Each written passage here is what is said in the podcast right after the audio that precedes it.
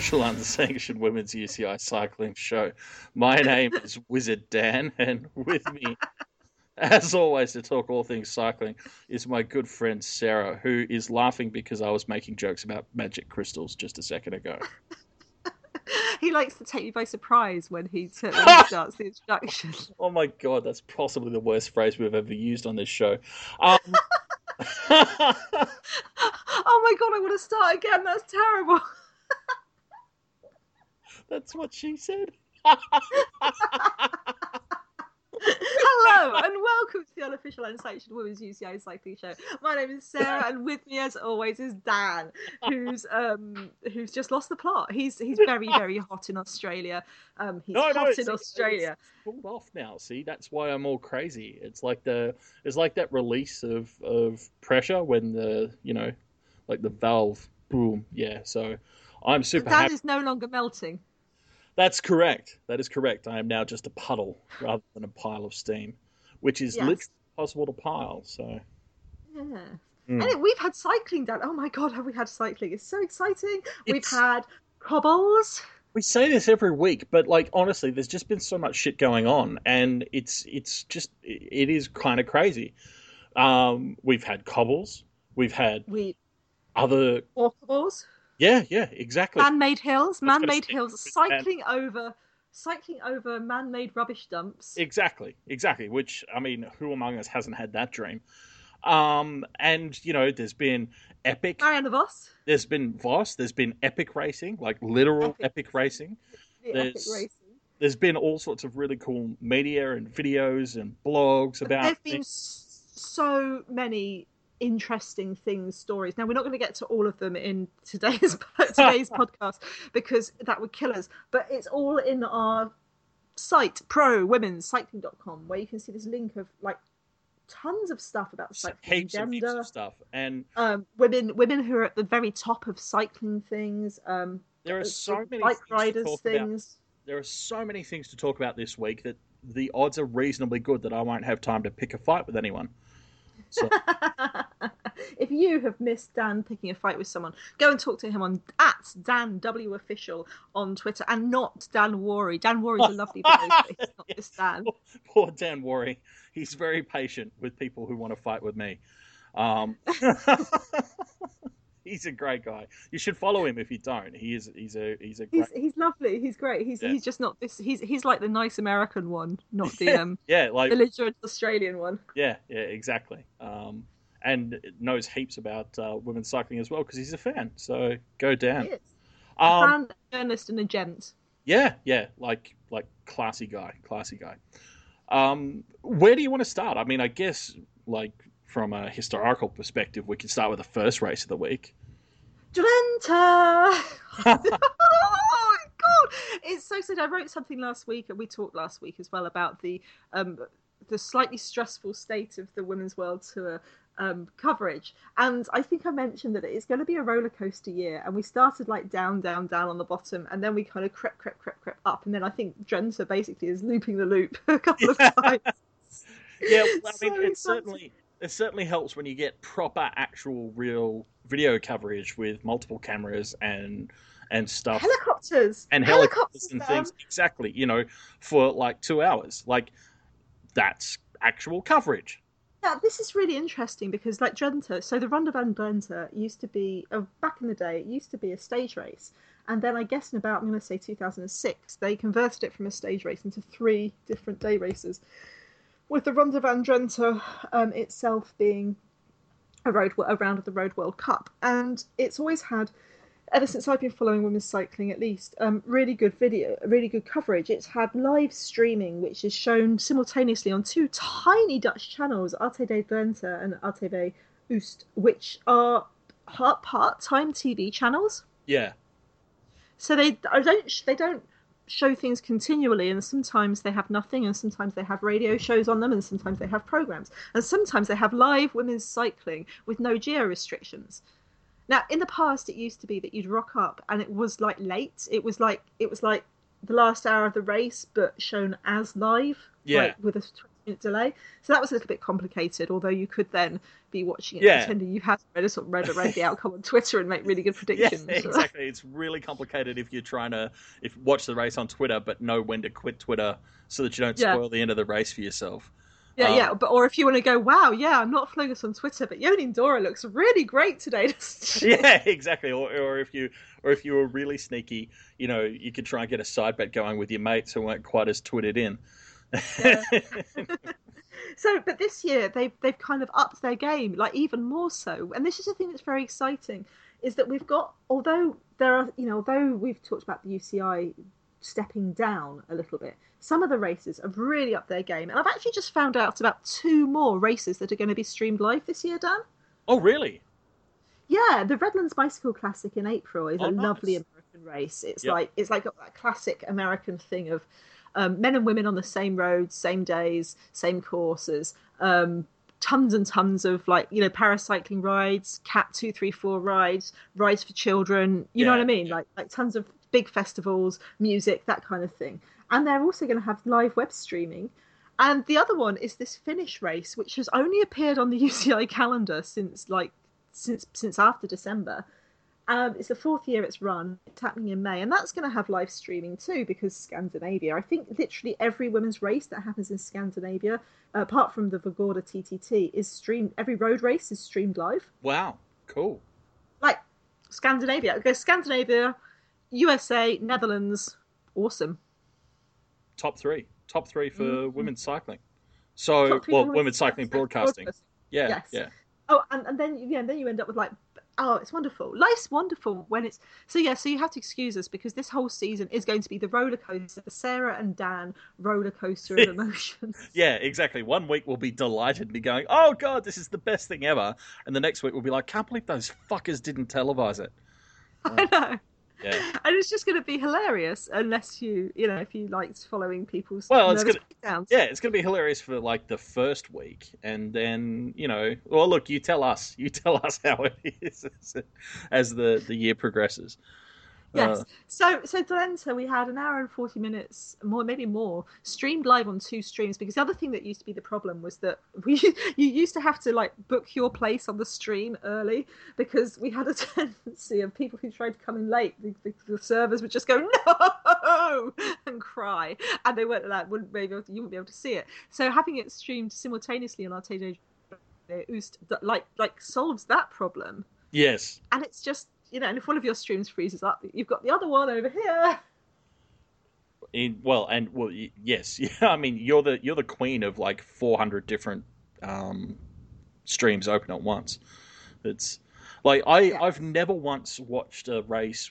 You know, um, virtually with you, that you haven't had like one, sometimes two backup streams just ready. I, I just, you know, that moment where your stream drops at three kilometers to go. Yeah, and I I just start muttering and hitting refresh and swearing prodigiously, and you just open another tab. yeah, basically.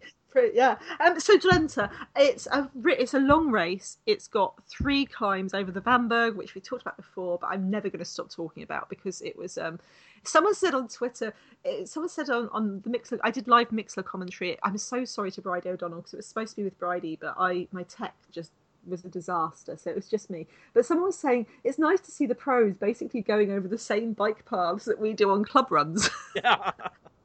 And then someone else said, "There's less chatting in a bunch when we do club runs." and we'll come to why there was chatting in the bunch later. But yeah, it's all tiny, tiny, narrow roads. Um, the VAMberg, which really is a, a apparent, it used to get bigger and bigger every couple of years, but apparently the Dutch have stopped putting landfill in the ground. So um, really? yeah, so so I think so we can't, so we can't, it won't become the Dutch Ventoux. so so they filled it up basically. It's well, no, they used to just make it bigger. I love it when it gets a little bit bigger every couple of years. Like that's that's my kind of climb, especially because they kind of seem to make it steep. Um, You're and just, it's you're just waiting for it to become like like perfect to tempt Emma Pooley back out of retirement and um, ah, yeah, the Drenthe Yeah. Mountain. Yeah, it's funny because when you look at it and it goes, yeah, at 53 meters tall, it's the highest point in the Drenthe region. but um, then they have the, they make up for it with the cobbles. The cobbles, famously, Annemiek van Vleuten described them as like just you know basically they've got sandy roads. They just came a load with a truck full of rocks and just chucked the rocks off onto the sandy roads and then drove their trucks up and down the rocks, and that's how they laid the cobbles. Yeah. Well, hey, there you go. So um, um, highly, highly got- technical, very, very carefully thought out patterns and, and whatnot. lots of tiny and, and the thing even more so than the hill and the climb is the little narrow pathways into things you know the right hand angle from a road into a very narrow path and i found having that much video was wonderful for just watching how the ride before before the major move happened and after like you know between like the attack early attacks and the major move just watching how they were fighting for position and getting position and who was always at the front you know like that was fascinating. Like so, you had Chantal Blaak and Anna van der Breggen and Christine Majerus were always, and Lucinda Brand were always at the front. Yeah, Like- yeah, And and it's just it's just and that's the other beautiful thing about watching it by helicopter is you know getting to see the bunch surge and and change and and you know watching like so for example if you had like three rabo riders right we're taking our turns on the front for this bit and keeping the pace super high because we want to keep the pace up very high so we can all get to the cobble section first the next cobble Yeah, section yeah. first watching what happened when they came you know when you took your turn and then you dropped back but managing to drop back and still stay within the front five riders yeah, absolutely. And and like you say, it's just those little little extra bits of visual information. You know, also seeing where teams are positioned as a group. Um, oh from that from that overhead view and stuff like that. It's you know because uh, as we're used to, you know, when you get that sort of back of the motorbike front on shot of the peloton, it's hard. You know, you're looking for shoulders and glimpses of helmets to work out where people and teams are. So getting that that overhead view is just really really interesting. So interesting it's so beautiful as well. You know the, the movement of riders in the peloton is just fascinating. You know watching riders kind of pull you know if, if you're kind of sitting back maybe you've dropped to 20th reel and you think no i'm not staying here. And so you pile up the side you know or maybe a little a team tries to kind of get up to the front and they just can't get in and it's just yeah glorious and yeah, it's. I mean, they, it's very interesting because Lizzie Armitstead. So Boels Dolmans started off as the team of the season. They're just they've just been smashing everything. Yeah, But Lizzie Armitstead, who won Strade Bianche last week, had to pull out um, about a third of the way through because, or two thirds of the way through, because she had a migraine. yeah, yeah. Which is not uh, not the most fun way to spend a race. Oh God, can you imagine? I can't imagine. No, oh, no. It's bad enough going upstairs with a migraine. I, I going upstairs. Oh God! I mean, I can barely go to the fridge to get a beer when I've got a migraine. so funny. So yeah, so Drenthe, they were lots of various early action, but the big action happened on the final stretch of column, cobbles, sixty kilometers to go, and um, massively fast, massively furious riding. Um, and Anna van der Breggen was leading, and as she came out, as she pulled out of the the cobble section, like the ninety degree angle onto another small road, she just managed to get a little tiny gap. And she was, and she was joined by there was Van der Breggen with Chantal Blaak from Boels on her wheel, scrambling to get up there. Gracie Elvin and Trixi Worrack, um, Gracie from Orica, Trixi from Canyon SRAM, and I was watching this with a friend on Twitter. Like we just kept going back to look at what happened because they got this tiny. Tiffany Cromwell was Keith said that Tiffany Cromwell was on Worrack's wheel and she just took it a little tiny bit slower. That she took the corner a little tiny bit slower to kind of help her teammate, and that was it. They had this gap. There's four Yeah, up the road. yeah. And Isn't that isn't that amazing though? Where it's just that little thing where it's not even it's not even a case of like necessarily a touch of the brakes. It's just sort of half wheel you you know like like you know stop spinning for a second and just just yeah, exactly. cruise It's that classic cruise through the corner and just let it let it let it happen, and then just Yeah. just look around and go, oh sorry guys, I had no idea. But the but the fascinating thing is just behind that set of riders had been four wiggle high fives with Emma Johansson because Emma Johansson had been right up there. I think Elisa had been right up there. So I thought because what then what you have is you have this group of twenty, like the cobbles section completely destroyed the you know completely Yeah. strung out the peloton. There's gaps and stuff, but turning this corner and this is what um.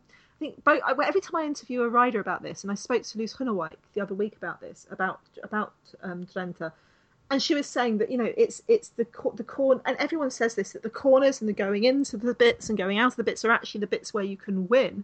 Yep. And oh, and this this gap, this tiny, you know, coming out of the cobbles, you've got a group of 20 behind and then you've got a group of and then you've got other you know other groups on the road and it's like shit only four teams have made the break yeah yeah exactly oh, oh it just gives me shivers thinking about it it was just like wow like what an amazing thing so you've got this group of 20 and all four Wiggle Honda ride, Wiggle High Five riders who are still there. So it's Emma Johansson, uh, Amy Pieters, Elisa Longo Borghini, and Chloe Hosking. Yep, yep. And they're on the front and they are driving the chase. Now, normally Drenthe is full of wind, and it was quite disappointing this week's week. A couple of years ago, um, the the last Drenthe race was cancelled due to appalling weather because it was just mm. terrible all the way through. Yeah, like yeah. snow. Yeah, like it was that like, insanely cold spring. It was. Yeah. yeah. This year it was just like it was the unperfect classics weather. You know, like when you go for a walk. yeah, so it was it, it, was the perfect weather for you know anyone who wanted to go for for example a club ride. Yeah. yeah. Yeah. Like, you know, sunny, calm, no wind, yeah, sunshine, yeah. not too cold but Drenthe is normally known for absolutely howling gales and echeloning. So I was like, well, surely they'll these four wiggle high fives will be able to get that group of four back because you know four against four, and they're in a group of twenty. But in that group of twenty, you had all the other four Boels Dolmans riders left in the race. Oh, like li- literally fourteen of the other twenty riders. So, so sorry. So there's four, but there's four Boels Dolmans. Yeah then there's only like six riders. Sorry, sorry, four wheel high fives. There's only six riders out of twenty that aren't Boels, Rabo, Orica, Canyon. Shit, shit. And so there's shit. so if you bring it back, you're just setting these teams up anyway. Well, well, there was Shelley Olds from Cylance. There yep. was um, Anna um, Maria Giulia Confalonieri from Lensworld Zannata. Uh, I can't remember. Um, Ira Slappendel from UHC. Right. Uh, Willeke Knol, who I don't know. Sorry, Willica, I've forgotten where she's from. Maybe Liv, uh, maybe maybe somewhere else. And uh, Carmen Small and Joëlle Numainville from uh, Cervelo Bigla. Right. And then the rest. So what you've got when we were looking at it is these four Wiggle High Five riders on the front doing the chase. This massive blockade of Boels and Rabo and Canyon, and then the other like other right, you know, other solo riders basically just sat at the back. Yeah, yeah. Well, I mean, yeah. Uh, I mean, it's it's kind of a clear political statement, isn't it? it's oh. it's like it's like everyone's you know like like the big teams are going. That's our fucking break. They're allowed chase. If you help, we will remember. yeah, but but the thing that I found really frustrating, the interesting thing was, so Wiggle are working, working, chasing, chasing. Yeah. I mean, their morale is rock bottom. Oh, it would have to be because I mean, one, you're kicking the shit out of yourself for missing a break, and I mean, geez, look at um, you know, you've got Chantal Blaak, uh, Trixi Worrack, Anna van der Breggen, you know, already, Gracie. Or, yeah, and Gracie, but already, like you get through two of out of four of those names, and and your instincts are going chase. You yeah, know, yeah, yeah, like, well, like, yeah, exactly. yeah. Like, like you can't even make it through the full list before you're like, no, chase that, chase that. Yeah, and Van der Breggen and Blaak have both been on the podium before. Yeah, yeah. Um, and Trixi Worrack. So you're sitting there going, okay, well, Chantal Blaak is on amazing form. Um, she won Le Samyn, uh, the, you know, the, yeah. The, a little bit, a little bit before. Um, and Boels Dolman, and but uh, she was second in um, second in Strade Bianche.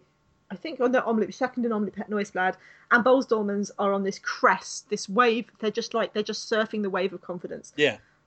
Van der Breggen is the Giro winner. She won the course. She's she's she's a super strong rider. She's obviously feeling her form. Mm. Great. Trixi Worrack, always one of the cleverest riders in the world. Like Absolutely. like you know, never never pretty much never the fastest in the group.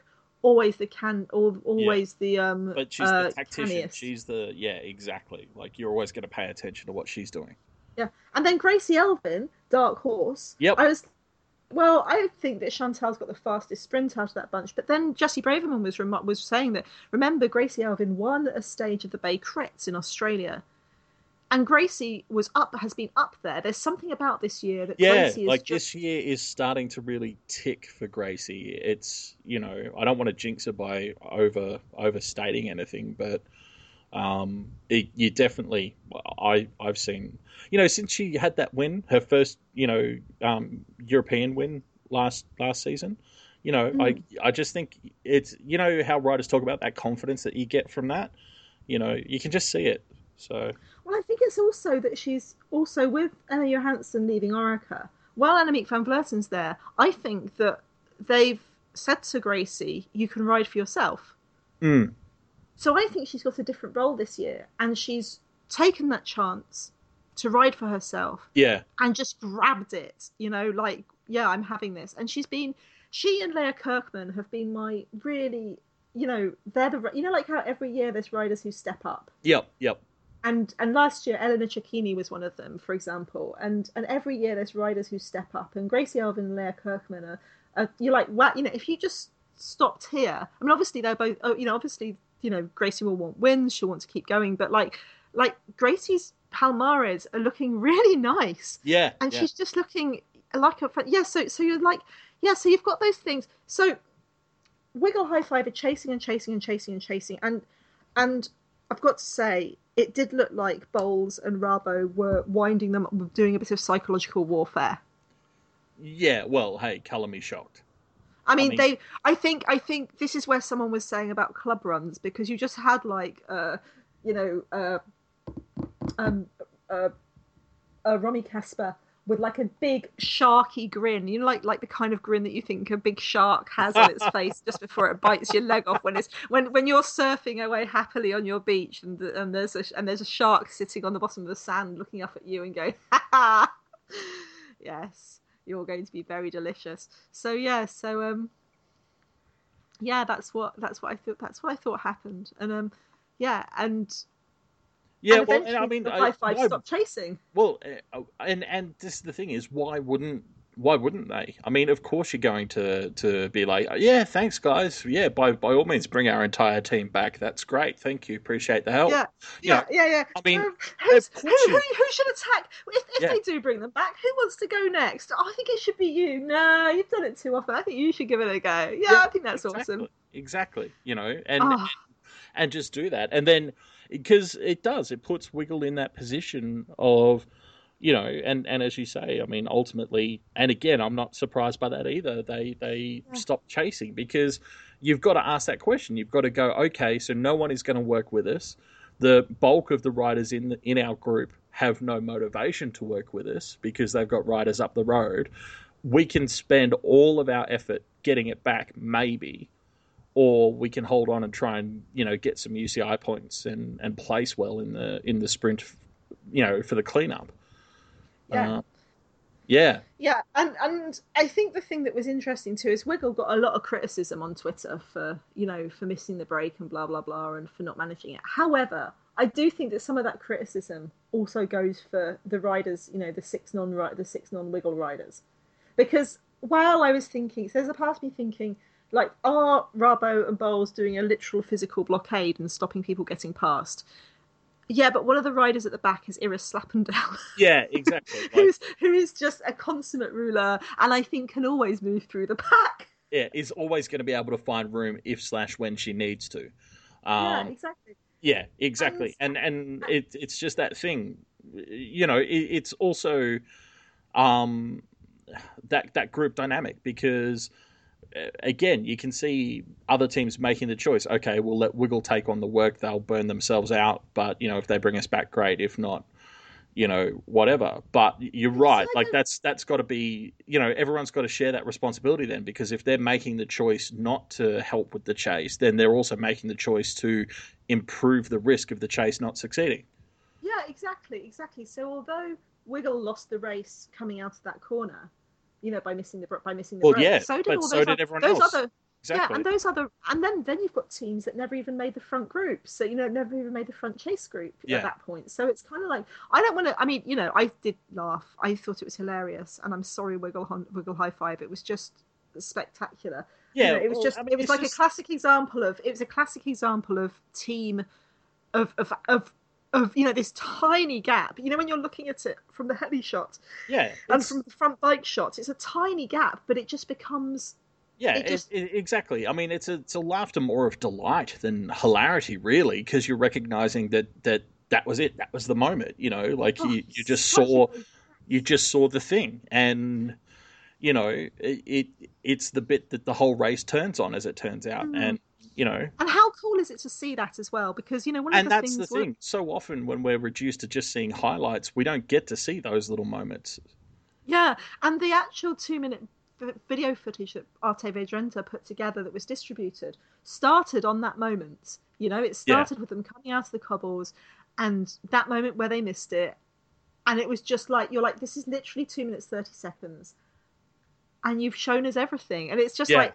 Again, this is a tiny RTV Drenthe is a tiny, tiny, tiny TV channel. They're not like, you know, they're not they're not like um, they're not like Eurosport or Rai or SBS or something like that. You know, they don't Yeah. have, they don't do this every yeah, week. they don't have huge resources, but yes, exactly. but And they've they're- obviously got they've obviously brought in a bloody good team to look at it. Well, and, and they're part of why I get so cranky at those bigger organizations when they Yes. don't do a good job because shit like showing you how the break formed and, you know, important moments in the race isn't beyond comprehension of of an average uh, you know, video person. So Yeah, and um, the, the the commentary in Dutch was done by Adrie Visser, who won the first. Actually, it was 2007 that it was that became a World Cup, and that's and Adrie Visser won it.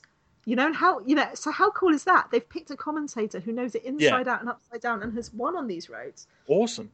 So anyway, So- we've got we've got our group of four up the road. Then, um, you know, the chase behind is is ultimately, uh, you know, doomed because we all have to give it up. Um, so what happens on the the run into the finish then? Well, I was actually quite surprised because I was expecting out of the Chantal Blaak, Hannah van der Breggen, Trixi Worrack, and Gracie Elvin that people, that riders would have attacked more out of it because you know, but, but you know, I was just expecting it to be that classic. Right, we've got into the last loop. Yeah. I'm going, you're going, I'm going, you're going. Yeah, but it seemed that they were. Yeah, but I don't. What I couldn't work out was whether they just had the speed so high that they no one could've- could attack, or yeah, or whether it was just that they were all backing themselves in the sprint, because that's a really evenly matched group. Um, It was. I, I found it super interesting watching the the that last lap because, uh, particularly that, and I mean, obviously, I've got um, a, a degree of bias in favour of Gracie for you know nationalistic reasons, um, you know. Uh, but I was I was super interested watching the manoeuvring around that that last little part of the last lap, just for exactly as you say, like it's a reasonably I mean, yeah, Chantal is probably the one that you'd predict with the best sprint, but it's it's a reasonably open sort of question, and Mm. yeah, and there were a couple of and they're all very kids. clever. I, I, I, I was I was really expecting I was expecting Anna van der Breggen to just launch some kind of lunatic attempt Mm. TT home. Anna, she's got she's not she, you know like when we talk about clever riders, van der Breggen isn't like the kind of Trixi Worrack smart, canny, um, you know. She's got a different kind. She just backs herself, you know. That's what that's how how Hunawake describes her. You know, she Yeah. just trusts herself and she trusts her power. Whereas you've got kind of like someone like Trixi, which we see in um, Ladies to Qatar as a classic example, will just make like little tiny surprising moves and like ah shit. And then Chantal Blaak is a classic star, and I'm so happy because last you know she didn't really get to ride so many races last year, and I'm just mad happy to see her. And she's also, of course, racing for a place in the Olympic team. Yeah, yeah, absolutely. So yeah, so yeah, so what did you like best about Gracie? Oh, look, my my favorite bit. It's coming into like the last two or three corners into into the the final sprint to the the finish, and um, there was this little moment where. Um, Trixi was in third position, and Gracie. Well, Gracie was in third, but she sort of drifted back behind Trixi. And uh, I, you know, honestly, I was like a little concerned. I was like, "Oh, Gracie, you can't afford to to drop back here." Um, because you know it is going to kick off any second now, and you've got to be in the right spot. And then there's this just this tiniest, you know, it's similar to when when Tiff went through that corner and just sort of left that little bit of room for them to get away in the first place. There's just this this tiniest little sliver of time where Um, you know, Chantal and Anna are focused on each other. Trixi sort of looks in their direction, and Gracie just slides to the left and shoots off, um, and and through the second last corner, and has a little bit of a gap, and um, and it, it didn't work in terms of winning the race, but it was a really, really smart move. And for the rider who I would have said out of that group of four needed a move like that, it was really mm. well executed. And I thought it was, you know, I mean, yeah, like it, it didn't ultimately work out, but but I was really impressed by it. Yeah, that, that, that moment where you kind of slide back so that you can shoot forward. Yeah, yeah. Exactly. Is, such a classic, and I really enjoyed in that last bit. Trixi Worrack, she had like her head on one side, she was looking a bit tired, and I was like, sandbag, sandbag. and um, yeah, so and I don't think any other rider would go. Oh, I wonder how Trixi's feeling. She's looking a bit tired. Oh well, that's all right. We don't have to worry about her. None of those three riders would think that. No, no. And so yeah, Gracie sort of shot off, and um, and it took everyone a fraction of a second to realize and, and start to chase her. It gave her, I don't know, maybe five meters at, at a point in time. Um, but Blaak was the one who was clearly strongest, chasing her down, and actually managed to overtake her um, oh, that was going into the final corner. Yes, because yeah, yeah. she attacked. Because Grace, basically, how it works is you have this final three kilometers have got something ridiculous like nine corners or something, or like ninety degree corners, and and the final corners at about oh, I want to say 400 400 meters to yeah, go. Like so that. Gracie starts her sprint coming into the final corner yeah. rather than in the final sprint run, and it's like, and she managed to drop Worrack and um, Evander Breggen. Yeah, yeah unfortunately for her, she couldn't drop Chantal Blaak, yeah. who was just glorious and wonderful, and just, and just came over the top and so powerful. Yeah, yeah. And Blaak had been on the front, like Blaak had been on the front in in the penultimate cobble section. She'd been second wheel all the way through the cobble. She rode that race beautifully. Yeah, you know she yep. she was just obviously feeling amazing form. She loves that race. She's Dutch. She's, you know, it's she's been on the podium before. She was hungry for it, and she took her chance. And just all hats off to Boels Dolmans because you know I did think, oh, if Boels wins, it'll get a bit boring. No, no, no, it wasn't. No, they they found a way to to both win and keep it interesting for us playing along at home. So, you know, oh. all credit to Boels.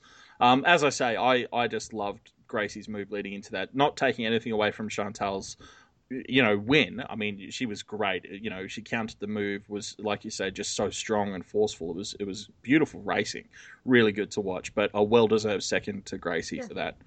Yeah, and Trixi Worrack third. And and to be honest, any of those four, there was something to love about any of those four yeah, winning. Totally. And that's what I the kind of cycling I love when when you just when you don't have any you know you're just happy for them all like obviously you know you've got your uh, you've got your favorites and you've got like but you know any of those four is a worthy winner yeah so marta bastianelli from Alé Cipollini Alé Cipollini had missed the front move but once wiggle high five had just sat back then the second chase group joined them so Marta, uh, which included Ale, and this is again, it's like, well, you know, we can't. That, that's quite good for Ale, actually. You know, Ale came, yeah. um, Marta Bastianelli came uh, fifth one minute 49th behind. Uh, Shelley Olds was sixth. Floortje Mackaij from Liv Plantur seventh. Lauren Kitchen from High Tech eighth. Annemiek van Vleuten from GreenEDGE ninth. And Leah Kirchmann from Liv Plantur tenth. Yeah, yeah.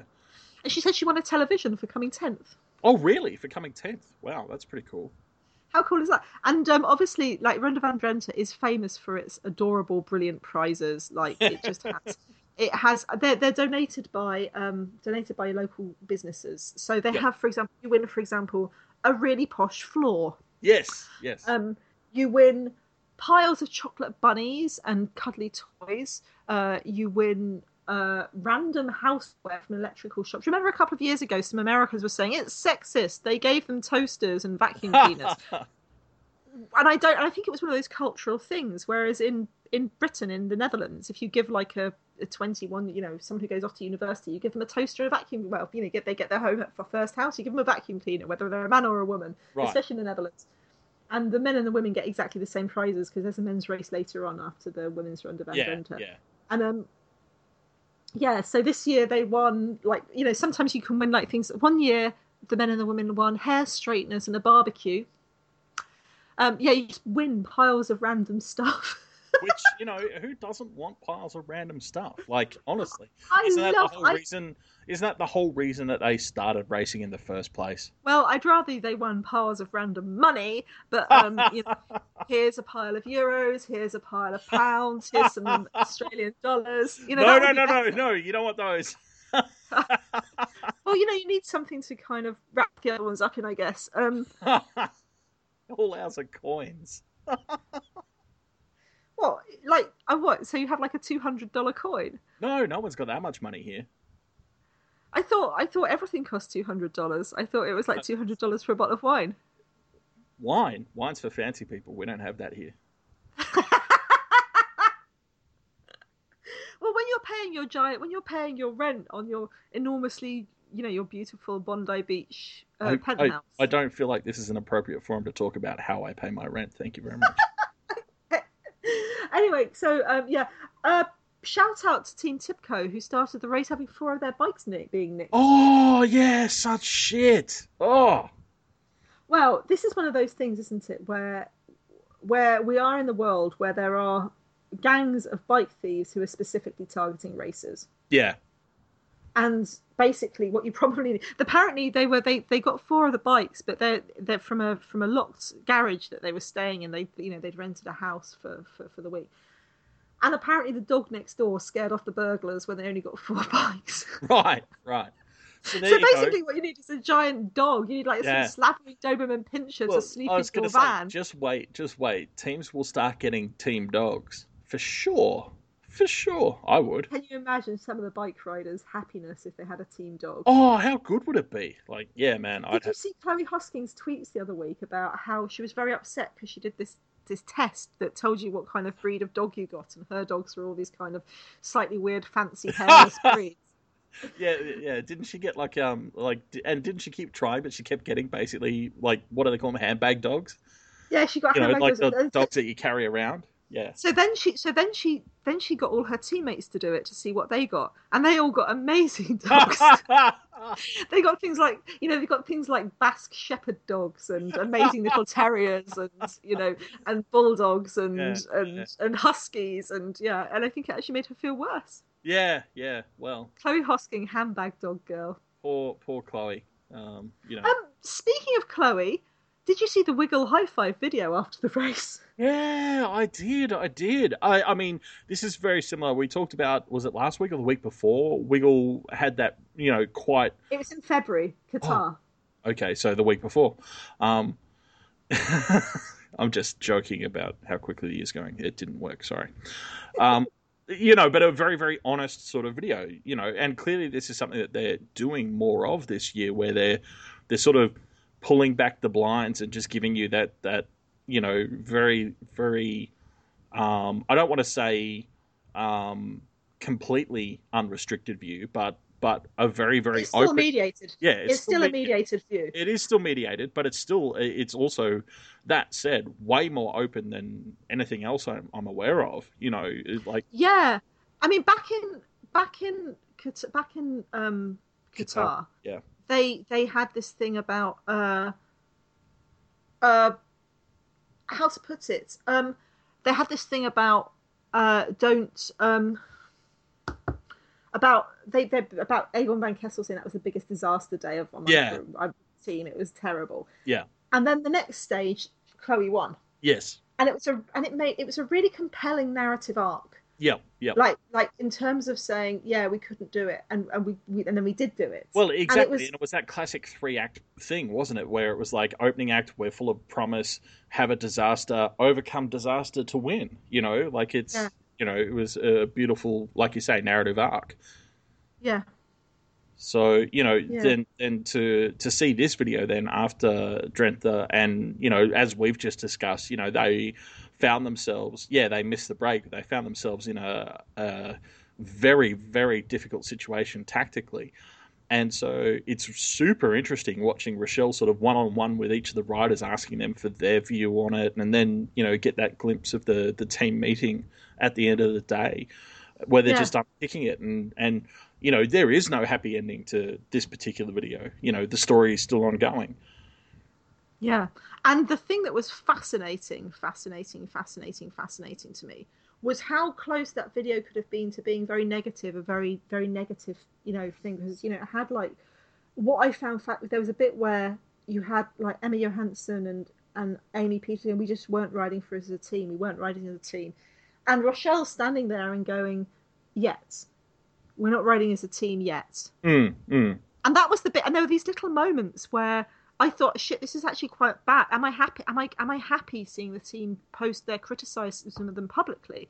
But then the fact that Rochelle is saying "Yet," Yeah, and and and the fact that super interesting, wasn't it? You know, like you say, you know, she's saying yet, and and then she's reminding them we had the same thing last year. It took us a couple of races to to get it all working because Yeah. you know we've got a complicated roster and stuff like that, and and it was very interesting because. Rochelle, I think, inhabited this really interesting space in the video as well because she sort of starts off, you know, and there's a couple of moments where she's like basically playing the the host you know, explaining we're at this race, this is what's going on. And she's also sort of playing the interviewer a bit with these discussions with the team. But you also see her slip into team owner manager role, you know, with that moment and where it's it's Yeah. just that it's that gentle hand, it's that gentle guidance, um, which I think you're hundred percent right, is is what, you know, like well, I mean, I guess the example I would use as a counterpoint is like look at British cycling, who completely fucked that sort of thing up and just throw their riders under a bus at the first sign of, of any difficulty, you know. Um, Yeah. And you're right; it could have it could have been like one of those videos that we were discussing, going, "Oh shit, they probably shouldn't have put that out." But I think actually it works more than it doesn't, you know. Yeah, and the bit at the end when Elisa Longo Borghini, I mean, because it's interesting because you had Emma Johansson saying we weren't riding the team, and Amy Pieters saying we weren't riding the team, and Chloe Hoskins saying I saw the move get away, and then you have Ellen, then you have Elisa, Elisa saying I take responsibility for it, yeah, and yeah, I I had a lump in my throat about that because she's so passionate and it's like I know. she didn't have to like she could have you know like because it's in, I always find it quite interesting Well, and then it was- it was ride Amy- as a team Yeah, yeah, and then Amy Pieters pipes up almost straight away and goes, "No, you can't say that because it wasn't you." And and Elisa's Yeah. like, Elisa's like, "No, I had the legs. I could have made it." You know, and and and it's just like, wow. And yeah and you almost you get that kind of little bit of a lump in the throat where you're like, "Oh shit, this is the moment where they become a team."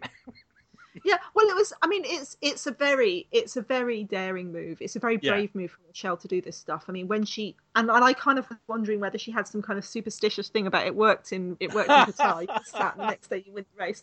Um, but yeah, but it's the sort of thing that's going to make the season so much more interesting. The narrative arc so much more interesting because we've seen this raw. And that's the thing that I think is actually particularly smart about it is that when we're, you know, we're at a point in the life of, of women's road cycling where with the World Tour, um, the UCI has shown more commitment and more practical commitment than it has in recent memory to helping to raise the profile of the sport and lift it. So I think it's actually a really canny move on Rochelle's part to to take this bit of a risk and show this this you know much more open look at the the inner life and working of the team. Um, you know, it'll be interesting to see how it progresses. Yeah, yeah, yeah, yeah. And I mean, I'm still surprised that more teams don't do videos. Yeah. Oh, but did you did you see the Cylance team introduction video this week? No, I didn't actually. You, I'll, you'll have to. I'll have to show it to you because it was like some cool little. Um, it was like almost like like the kind of monkeys meets reality TV Oh, show. Like God. some really cool, like some really indie hip reality TV show. Slash the monkeys. The way that they introduce each, you know, each other with that little clip with their name under them, and they're all like, you know, Sorry, kind of you can I- it's a I'm little bit of their personality. I'm sorry, my, my brain exploded when you're like some indie hip reality. I'm like that that like what is that? Like Beards of Bristol or something? I don't even. What the fuck is that? Like, I, I don't even. Wow. Okay. All right. I'll take your word for it. Hey, um, so uh, like that was Drenthe. Um, Yeah, let's just talk for another hour about Drenthe. I think that's great. That's, that's exactly what we need to do. I don't think 50 minutes is enough. yeah, yeah, exactly. Um, maybe yeah, like I'm enjoying this a great deal, but maybe we should move on to the next race Well, The next race, which was also in Drenthe, Yes, yes, true. the Drenthe Acht. Drentse Acht, you might remember. So, so last year, basically, it used to be the Drentse Acht came first. It's sprinty. Yep. Then you'd have the Ronde van Drenthe. Then you'd have a Novilon Euro Cup, which traditionally used to like try and get as many laps of the um, VAMberg as they could. But this year, Drentse Acht is um, they've got rid of Novilon Euro Cup, which is very sad. Drentse Acht, you might remember, is the race where last year Loren Rowney, a spectator, grabbed her handlebars in the final yes. sprints. Yes, and um, you know it was a horrific accident, and the footage is terrible, and you know. Um, it's not a it's not a moment I wish to, to relive. To be honest, I'm sure Loren doesn't wish to relive it either. This year, there was a ton of media coverage of the race for a very different reason, and that was because it was the return of Marianne Vos to the peloton. Indeed, and to, to racing now, as as most of you probably know, she was out with injury for most of last year, and um, and this was her first race in ten months, I think it was. Yeah, and ah. Oh, anyway, we kind of it's a it's a it's a sprinty race. Normally, it, there's a lot of wind, and sadly there wasn't. But this year, we ended up with a chase with a group of ten with Marianne Vos in it. Which you know, for your first race back after nearly a year off the off the bike, competitively speaking, is not too shabby. Yeah, and I'm um, guessing Gracie Elvin up in that group again. Yeah, yeah. So yeah. um, there, uh, Christine Majerus and uh, Megan Guarnier for um, Boels Dolmans, Leah Kirchmann for Liv Plantur, um, Marianne Vos and her teammate Anouska Koster from Rabobank, uh, Tiff Cromwell for Canyon, yep. Chloe Hosking and Emma Johansson for Wiggle, Wiggle, looking for some revenge, Coryn Rivera for UHC, oh, Ka- Kasia Pawlowska for Boels Dolmans, because hey, let's have three of them in there. Why not? And Alexis Ryan also up there for with Tiff for um, uh, for for Canyon SRAM. But this, so there, there's various attacks. One of my favourite things was watching Twitter in the last couple of like maybe at the three kilometre attack point to go. Marianne Vos attacks. I've missed seeing that in my Twitter stream.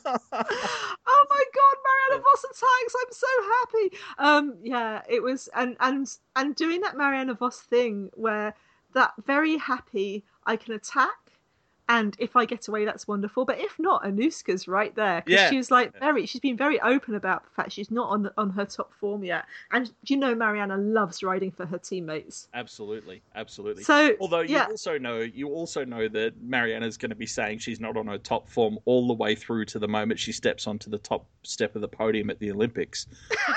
oh God, that would be. You know, and again, it's, it's it's one of those races where looking at that group, there are so many riders I'd have been super happy to see win. Yeah. But obviously, the and it's very hard to know what happened. But in the last couple of kilometres, obviously those attacks because there's lots of really strong actual pure sprinters in that group. But in those obvious, but clearly those the the rabid, the massive chase, you know, massive chase through it, and the final sprint ends up being contested by seven and won by Leah Kirchmann from Canadian rider from Plantur, yeah. with Christine Majerus of Boels Dolmans in second because there's always got to be always a to be a Boels apparently, yeah.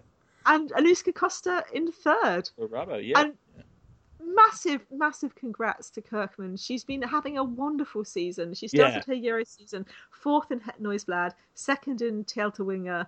Then she was 10th in Strade Bianche, 10th in the Ronde van Drenthe, and this was her first European win. Which, you know, super exciting, and yeah, big congrats to Leah huge congratulations and um just you know what a what a wonderful wonderful it's just great seeing riders step up. And I mean, my favorite Leah Kirchmann moment was when she won the Canadian ITT road and crit champs all in the same week. Yeah. And then yeah. she was um in 2014 and she was also on the podium at the first La Course and she had a bit of a downer year I think last year. And but yeah, Liv Plantur is obviously suiting her really well. Getting to race is obviously suiting her really well. Massive congrats too to Anouska Koster, who's just glorious. Mm. Um, you know, really strong young rider. She's a she's um she was the best young rider in the um in the in the ladies tour of Qatar. Yep. Um and, and, yeah and congratulations to all of us because we're about to see a whole series of Rabo doing really cool shit with tactics and Vos. So Oh, have you missed Rabo doing a whole load of cool shit with tactics and boss? Because I've really missed it. It's one of my favourite board games. Rabo do cool shit with tactics and boss. I admit it's not the easiest name, but it means everything. it's it's like the opposite of Cards Against Humanity, isn't it? we should actually. This is an off-season project for us. We should make a, a cycling scenario a cycling game Yeah. cycling, cycling So- cards against humanity. Yeah, yeah. So like you've got a break with Trixi Worrack, Anna van der Breggen, Gracie Elvin. Oh, You know, and and you've got four riders. You know, what do you do? And uh, yeah, attack clearly. like, like, can you imagine how many attack cards we'd have to make? Like it would be like you know you're yeah. But you've got to roll the dice. Then you know how many hit points does you know your attack does not succeed. Uh, oh my god, we So- nerd this up so hard because because we haven't done that yet. I'm amazed that after after coming up to three years of podcasting, there are still depths of nerdery that you and I haven't put together. like, why haven't we written a cycling um, graphic novel, for example? Like, what else? You know, we've we've missed the opportunity. We've also got to have a cycling role playing game. it's you know what it is though. There's too much racing. We don't have time. Oh, that's it. That's. Oh, God. So yeah, um, other racing that's been happening. We've had three stages of no, four stages of the um, Cape Epic. Literally, the only officially epic um, race. It's it's an eight-stage mountain bike adventure race. Yeah. Literally, they ride through rivers in South Africa. and over an incredible South African landscape. It's endurance. It's wonderful. It's um, got some live streaming. It's got great live coverage. Um, the prologue Yeah. was won by Linda Groot and Jennie Stenerhag from Ascendis, who also won stage one and were in the lead. But you know they were beaten by last year's winner in stage two, Annika Langvad and Ariane Kleinhans, who also won the stage three and are basically stomping all over that race, um, like happy, like the happy people that they are. Um, yeah, and leading and generally enjoying themselves in a kind of slightly aggressive. Let's let's let's let's let's burn up some mountain biking you know, joy. It's great. It's a lovely race, and I recommend you follow it. Um, the other thing I recommend you follow is the Paracycling Track World Championships. Oh, nice, nice, nice. Hey, there. Am I right? They're actually going to be shown live. They are well. I don't know if it's live or if it's like, but there's over an hour and a half of coverage Well, every day. okay, so- Even if it's not live, there's actually going to be video of it, which is great. Yeah, and this is amazing because when they first announced the Paratrack Worlds for 2016, when they announced this two years ago, it was going to be in an outdoor track in South Africa in Pietermaritzburg, and which is like hard enough anyway to race in outdoor race, race outdoor tracks. You know, you don't have the banking, you don't have the thing, but also when you're racing in the wind. And you're a paracyclist who might already have issues with balance or issues with, you know, with with strength. Racing on an outside track is not. Do you know what I mean? Yeah, or when yeah. or if it rains, it's just not on. It's just not on, and I was so cross. And so it's lovely to see that we're actually in Montichiari, Montichiari in Italy, and Rai Sport is showing us an hour every day. You know, again, like like we don't have the para sport is basically the um the the the, the Cinderella of of the UCI. They don't have um every other event has like Tissot live ticket live timing and Tissot timing doing their results, and yeah, it's it's like you're sitting there going, oh, this is depressing. And then I was just looking on the Rai schedule and saw that we got live streaming. Oh my god! So yeah, yeah, it's it's exciting. I'm really happy, and I recommend you watch it. On Sunday is the uh, the the, the um tandem sprinting, all the skills of track sprinting on a tandem. oh my god. Oh my god. So lethal. Oh god, when they when they're up in the top of the bank to banking doing track stands, and when they swoop down, it's just like you're like, oh, did you not die? Yeah, yeah. Oh my god. Um, so and the other race to follow on Sunday is the the the third round of the track world. Uh, sorry, the third round of the um, road world road world tour, the women's world tour, which is um, Trofeo Alfredo Binda. I'm going to try an experimental. Can I commentate? Do commentary just based on tweets. Right. Well, I'm I sure. I'm sure. Well, you know what? I reckon it can.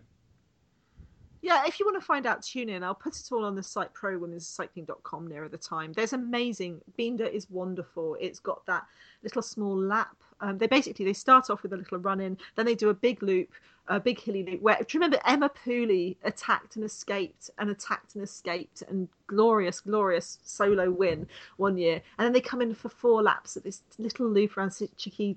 I can't say the word. Yep. Siglio, um, which has a really nasty little climb and a really brutal technical descent. And it's all about all these different places that you can attack and it kind of has an uphill finish at the ends and it's just you know kind of flat um, uphill finish. And it's glorious. It's it's like it's like the racers in this block of the world tour are just to die for. You know you go Strade Bianche Binda sorry Strade Bianche Drenthe Binda Gent Wevelgem is the new one Ronde van Vlaanderen and then Flèche Wallonne like oh my god, these races are glorious. Oh, aren't they though? Oh, oh, I'm just. I need a moment. I just gotta have a happy smile. Just, just say that again, please. Just list that again. So, Strade Bianche, White mm. Gravel Road, mm. Trofeo Ronde van Drenthe, cobbles and man-made rubbish dump climb. Mm. mm. Trofeo Binda, Varese, Italian, short, mm. sharp climbs and technical descending. Yeah, yeah. I'm starting to feel slightly uncomfortable. Um, Wevelgem, which is all the Flandrian cobbles and climbs, Ronde van Vlaanderen, Flanders, the pinnacle of a lot of riders' classic season, and then Flèche Wallonne with the Mur de Huy. Awesome, awesome. Isn't cycling the best sport in the world? It's easily, easily, easily. What else have we seen this week? Because we've seen quite a lot. Yeah, look, there's been heaps. Um, hey, there's one cool thing that I saw, um, which is like, you know, it's not a super long read, but it's a really interesting read to me because it's um, this article that um, Singletrack World um, published from a guy by the name of David Hayward, who cycling dude, um, obviously, because why else would we talk about? Yeah, but um, he's basically written this sort of article comparing his experiences in video game development because it turns out that his day job is in video game stuff, and um, and so he has written this really interesting sort of comparison as to the evolution of both, specifically in terms of the inherent sexism within the industries. Um, and it's it's a really really good read. Um, and I, I just I found it very very interesting um, for a whole bunch of reasons um, because you know I work in a similar sort of space and am also allegedly a nerd. Um, you do play one or two video games. You have been known not at occasion... the same time. Jeez. you have been known to sit up all night playing video games. That's only happened I can't remember how many times, but you, you you you hang out with your bros online and stop, shoot things. Stop. I liked it better when you were trying to pimp me out. To be honest, Jesus. um. So anyway, I play video games too, so it's all right. This this article includes, um, you know, just some great lines. You know, things like, yeah, it's true, not all sexists are misogynist, but the depths of that horror doesn't happen in a vacuum, and so um, you know, talking about the importance of the culture and how the culture can actually, you know, cement itself almost without people trying because they, they just accept it as normal. And and so, you know, he does this really good job of sort of unpicking that and just showing how um, important it is to you know and and those those sort of things that a lot of the times people go oh this is just political correctness gone mad or or whatever um, you know, he does a really good job of sort of explaining. Actually, you know what? It's not because that's that's a really little thing for you to change that over time will actually make a big difference to this whole scene. Mm. And yeah, so I would encourage people to to give it a look. I mean, I, I always think it's brave that anyone writes about video games these days because it's just like, oh yeah, god, like the, the horde of sea, of of of sealioning gamer gators types. even yeah. feel like God, God, we just I've just said the word, they're going to appear. it's like a Halloween game. Yeah, no, no. You looked it? in a mirror and so... said it five times, and now you're going to die in a deluge. Yeah. Of, in a deluge of well, actually, tweets. I'm just trying to have a conversation. Why are you being unreasonable? Oh, good. To be fair. I'm Have just you considered? I'm just asking questions, and then Well, I you- think you'll actually find it's more like this. But then- what about the men? yeah, no, no, it's I'm just asking questions. What about men? What about if I murdered, raped you, you XXX? You know, like it's Well, it's or, or you could go the you could go the Richard Richard Dawkins way of you know women are being women are being genitally mutilated in in Africa. So why do you care about cycling? You know. Yeah, exactly. Oh, Anyway, um, tons of other things about gender and cycling. I, I really, really enjoyed the Manchester suffragette ride photos that I saw in the media with people um, riding as suffragettes, like like making that point between. And it was really interesting because they saw that you know making the point between between the role of bicycling in cycling in, in women's liberation, but also in class, um, in people being able to change their jobs and move, cla- you know, kind of kind of better themselves, if you like, in heavy inverted commas, because of being able to have transport. You know, like you lived in a shitty little village and you could basically go and be a farmhand, but actually you could cycle over here and do this better job that paid you more money. yeah, You know? So it was lovely to see that. And at the same time, I saw that, I saw this great piece about um, how women pro- reclaim public space in India. And it was talking about a lot of different things. It was talking about, um, you know, about being in public space as a woman in India, um, written by an Indian woman. And one of the things it mentioned was a bike project that had basically, by giving girls bikes, kept them in school Oh wow. because they one of the things that stopped them being able to go to school with the school was you know this they, they got to a certain point in their education and the next school is a long way away and it's you know that there's been you know the, the the idea that people don't want them to be just like you know walking Yeah, in yeah. public space but if you give them bicycles like the stats in it was amazing they just like had this massive jump between you know girls who were staying on in education staying on in education Yeah, just yeah. because of bikes.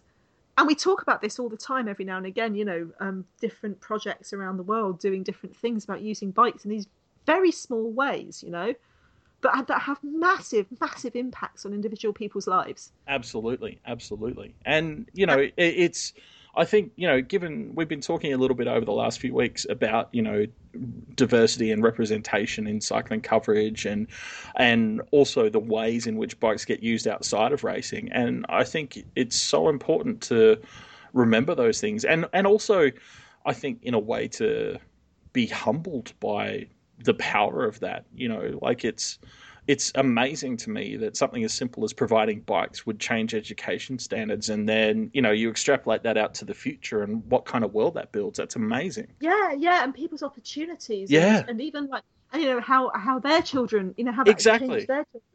yeah The yeah. flip side was I also read a piece last week about how to deal with street harassment as a female cyclist, and Right, yeah. to general harassment and sexual harassment. And it's like, oh, I didn't agree with all of it because you know I think that this person's a little bit more, um, you know, go in, go hard than I am. right But I, you know, I, I I kind of feel that for some, you know, for a lot of women, the the choice to just just run away and report it is like, or not even report it is like, I it, that's a choice I'm never going to be negative about because Right. you know it's a, it's you, you don't want to make you know the, the things it can make worse. But that was a that was an interesting, you know, that's an interesting, interesting read yeah side. yeah absolutely Um, Yeah. The other thing that was we talked about a lot was um, also on single track Singletrack World was Hannah Dobson's piece about the Jeffsy um, mountain bike advert, and this is one of those things that I think is really interesting to like you know to have that video games article about because Jeffsy. It- It's like this mystery product. Oh, what could it possibly be? Could it be a new bicycle? Wow. yeah Um, where you know where the girl is talking about how Jeffsy is taking her boyfriend away from her yeah yeah and and and the guy's like, oh, Jeffsy understands me. Jeffsy's opened up all these new worlds to me. And I was like thinking, well, maybe the advertising campaign will end with the girl trying out a Jeffsy bike and going, wow, this is amazing, and like leaving her boyfriend. But I don't think it's going to end that way. Um, god and I hope will- so though god I hope so but all of this kind of led to something which Danielle Kosecki, who's a journalist in Australia, is doing, is collecting examples of cycling sexism. mm, mm. Uh, for 2016, I think it's a thankless task, and I think it's going to make her very, very depressed. well I think she's going to be busier than you know than she'd like to be so yeah yeah, but um, yeah, if you have any examples of, of cycling sexism you want to share with Danielle, send them to cyclingsexism at gmail.com. Um, and we've got the link to her collection so far. It's like Yeah, and, and do her add yourself a favor and check her collection before you send it to her because she's not going to need to get stuff she's already seen. So, like, know. She's, think- she's going to have enough new stuff to find. So, you know, don't don't accidentally send her stuff she's already posted. Um, one thing that I found really interesting was um, the article from Wheel Women in response to Wade Wallace's article on Ella cycling tips about what he's learned from launching Ella. Yeah, I, I, I, I think you see. I think you read it before he edited before they edited it, didn't you?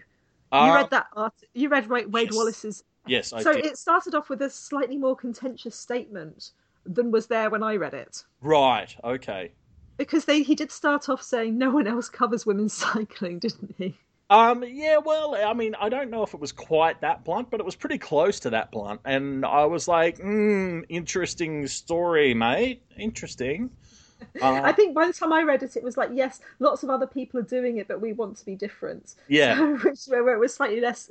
The the thing I thought was so so Wade Wallace obviously Ella Cycling Tips has been going for about a year and a half. I was a little bit sad that he didn't mention the contribution of Jessi Braverman Well, because he was particularly very very in helping, you know, actually get the thing launched and started. well. Jessi Jessi launched Ella last year as the editor, and she left last year.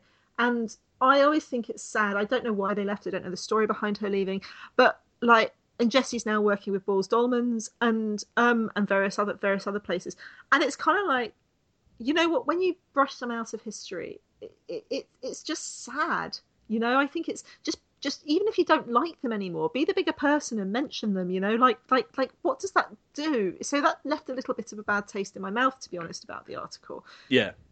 and the other thing that left a slightly bad taste in, in the mouth was his point five that basically commenters on Ella cycling tips are much more male. Some a, a small proportion of male com- commentators are much more aggressive and angry on Ella articles than they are in cycling tips articles. Yeah. Yeah. And so he says which which which prevents women commenting, but then very complimentary to us in person.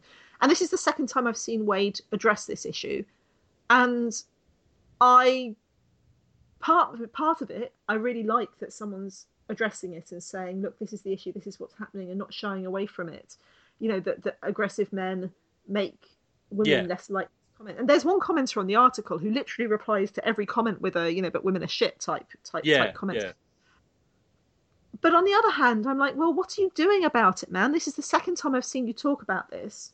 Yep. Yep. And it's kind of presented as if it's like a done deal. And, and I'm sure behind the scenes they're working on it and trying to do it. And then when I said something about it, they were like, oh, please come on and comment, Sarah. Because I said, I well, this is why I don't comment on Ella cycling tips.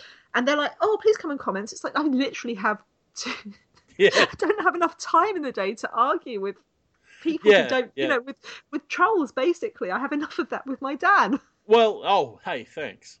Uh, I, I, no, I, just trolling. yeah, I'd like to be, I'd like to be considered as in a slightly better box than just random You are, you are. troll dudes. Yeah, okay. You you are much more than a random. I'd like to be, I'd like to be known as the troll slayer. Thank you. Um, Game of Trolls. Yes, exactly. Um, yeah, it, it's one of those things. I mean, I, it's no secret. Everyone knows comments on the internet are inherently broken and basically fucked. But at the same time, you know, I, I I agree. Like, I think you've got to try stuff. Like to me, like yes, full credit to Wade for not shying away from the problem, noting it publicly, stating clearly what it is. Absolutely. But what I would have loved, what would have had me sort of standing and applauding, would have been if that whole section had finished with, and that's why we're changing the moderating rules for Ella. And now you can only comment if blah blah blah. And here's our three strike policy, and here's you know, and or whatever, you know, and and just really just kind of nailed it. Or just saying we're turning off anon comments because lots and lots of Yeah. places don't let you have anon Exactly. comments. Don't don't have anonymous con- comments, or you know, or if you're some dude, I don't care how good your rep is on the main cycling tips website. If you're the guy who comes on and goes, "Oh, but women aren't as fast as the men," fuck off. You're gone, banned, goodbye. Yeah. You know. Yeah. Like. Yeah. Yeah. But, but it was interesting. I was talking to John Stevenson, who's an editor of oh god, I can never remember which one it is. I'm going to say Road CC, but it could be wrong. And he's been around a lot, around the cycling world a lot. And John was saying that if he was starting up a cycling website, a, a website tomorrow, he wouldn't have comments. Well, look, honestly, I I know a number of not just cycling sites. Like there are many sites like who don't have comments. Like what's what's even the point? Comments don't get you anything except flame wars these days.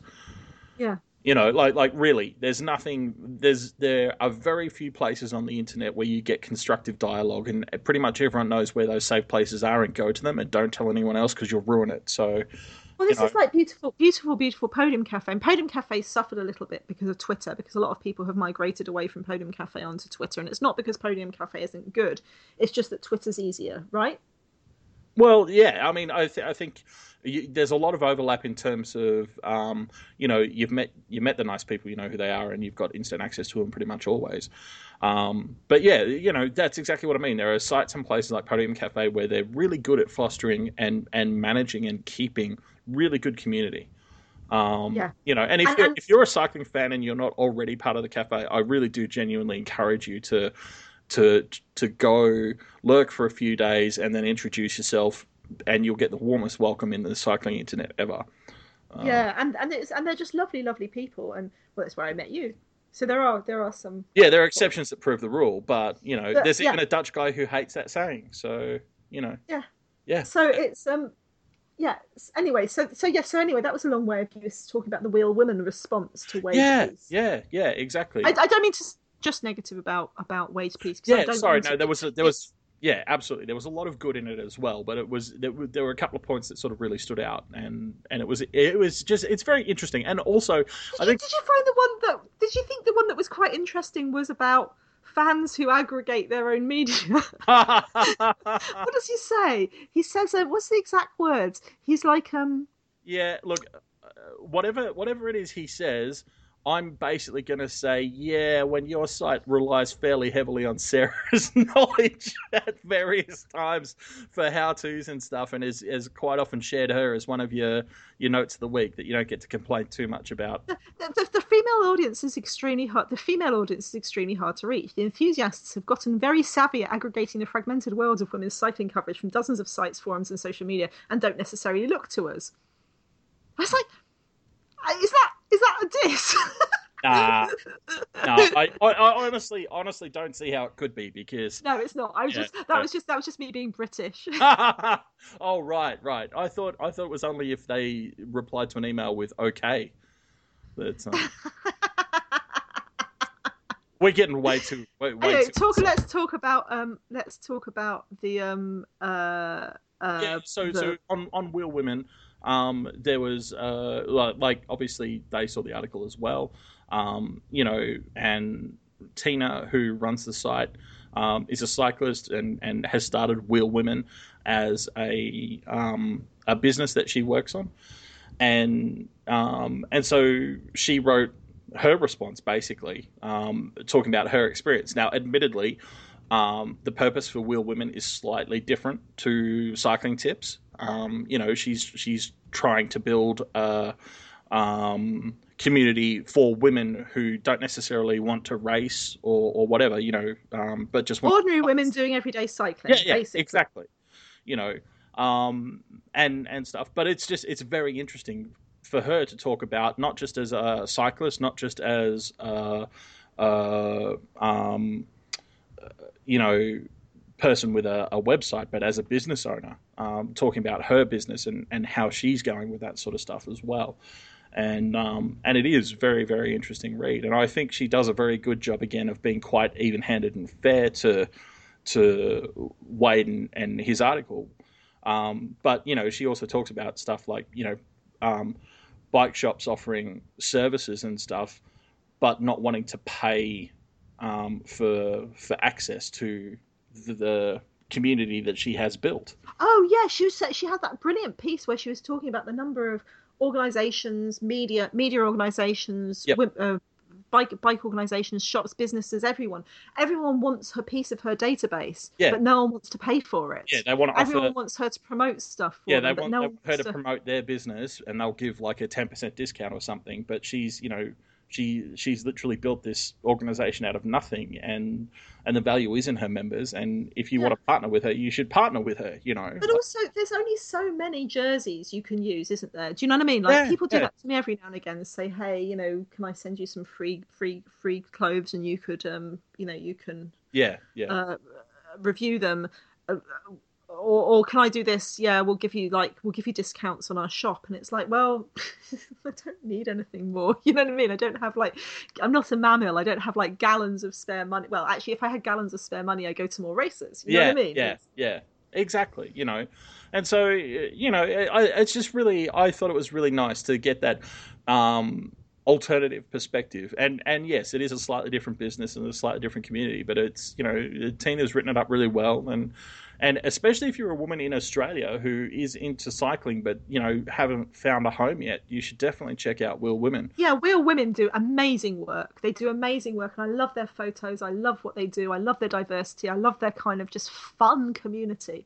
They're on Twitter. They're on their website. Just just just have a look at them. Um, Yeah. They're just they're just great. They're just like a load of women who really like bikes. And they'll do things like teach you to change your punches if you don't know how to. They've got like, you know, they're not just begin they're not just entry level. Yeah, I yeah. especially like the stuff they've got about and the stories they've got about entry level riders who do fun things, you know, who Absolutely. kind of And they re- reclaim the bike. they just have a great time together. You know, it's like yeah, do just check them out. They're going to be, you know, if you haven't found your place yet, there's a really good chance that you'll find a place with Wheel Women for sure. I've got two more two more Aussie things I wanted to mention. yep. I did you read Lizzie Williams' piece on Oh depression? yeah, yeah, yeah. It's um, I mean, it's a it's a couple of weeks old now, but it's super interesting because she's talking about you know all sorts of aspects of her experience. You know, from from um, her own issues with anxiety and stuff, but then through to like I found that whole section about going um, and doing altitude um, training really interesting. Yeah.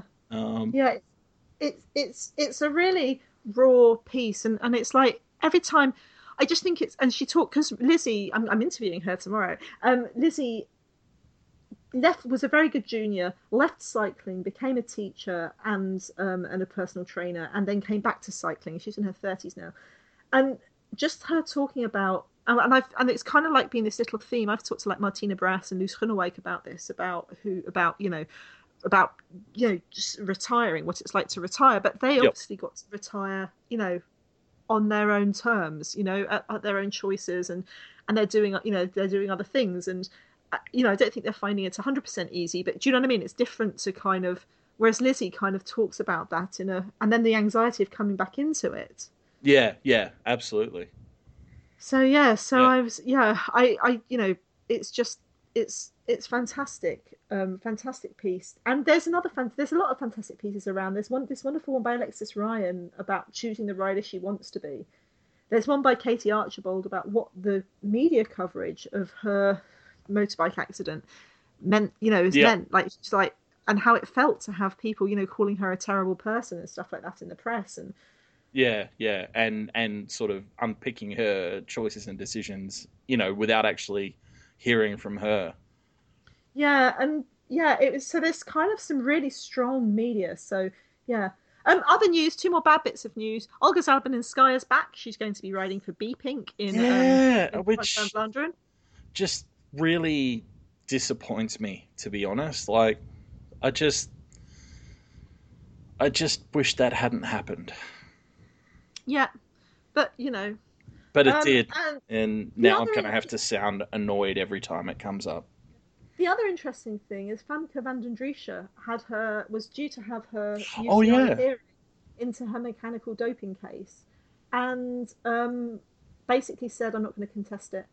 So I don't know if she's actually put out. She the statement I read didn't say I was guilty. It was it was just too expensive to contest. Right, right. Which I'm Yeah, mm, but I mean, you know, we all live in the world of of you know, um, yeah, we all know what that means.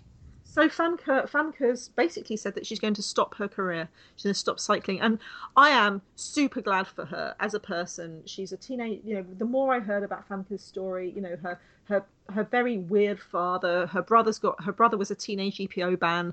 You know, Femke's had this motorized thing found in her bike. I don't think cycling is a positive place for Femke. I've I've talked about this before. That you know that sometimes you know we everyone knows about you know stage parents and sports parents, and I don't Yeah. think that's like you know I, I don't know what she can possibly do next, but you know she's asked she's she's yeah she's just like she's she's decided to forfeit being a rider, and I think you know that's that's that's good. You know, uh, that's very good. I, I don't. I still find it interesting that people are calling for like five thousand times more hard, you know, repercussions for her, even though she didn't actually ride that bike in the race. Yeah, are exactly. for, you know, your Valverdes and your Vinos and your Contadors and your, you know, your your your your egregious egregious dopers. Exactly. But you know, but I think it's good for her to step away, and so the UCI will be announcing what sanctions they'll give her. I'm just hoping they. I mean, you know, obviously, obviously, a lot of people disagree with me on this, but I hope, just hope that they don't um, hit her with some kind of really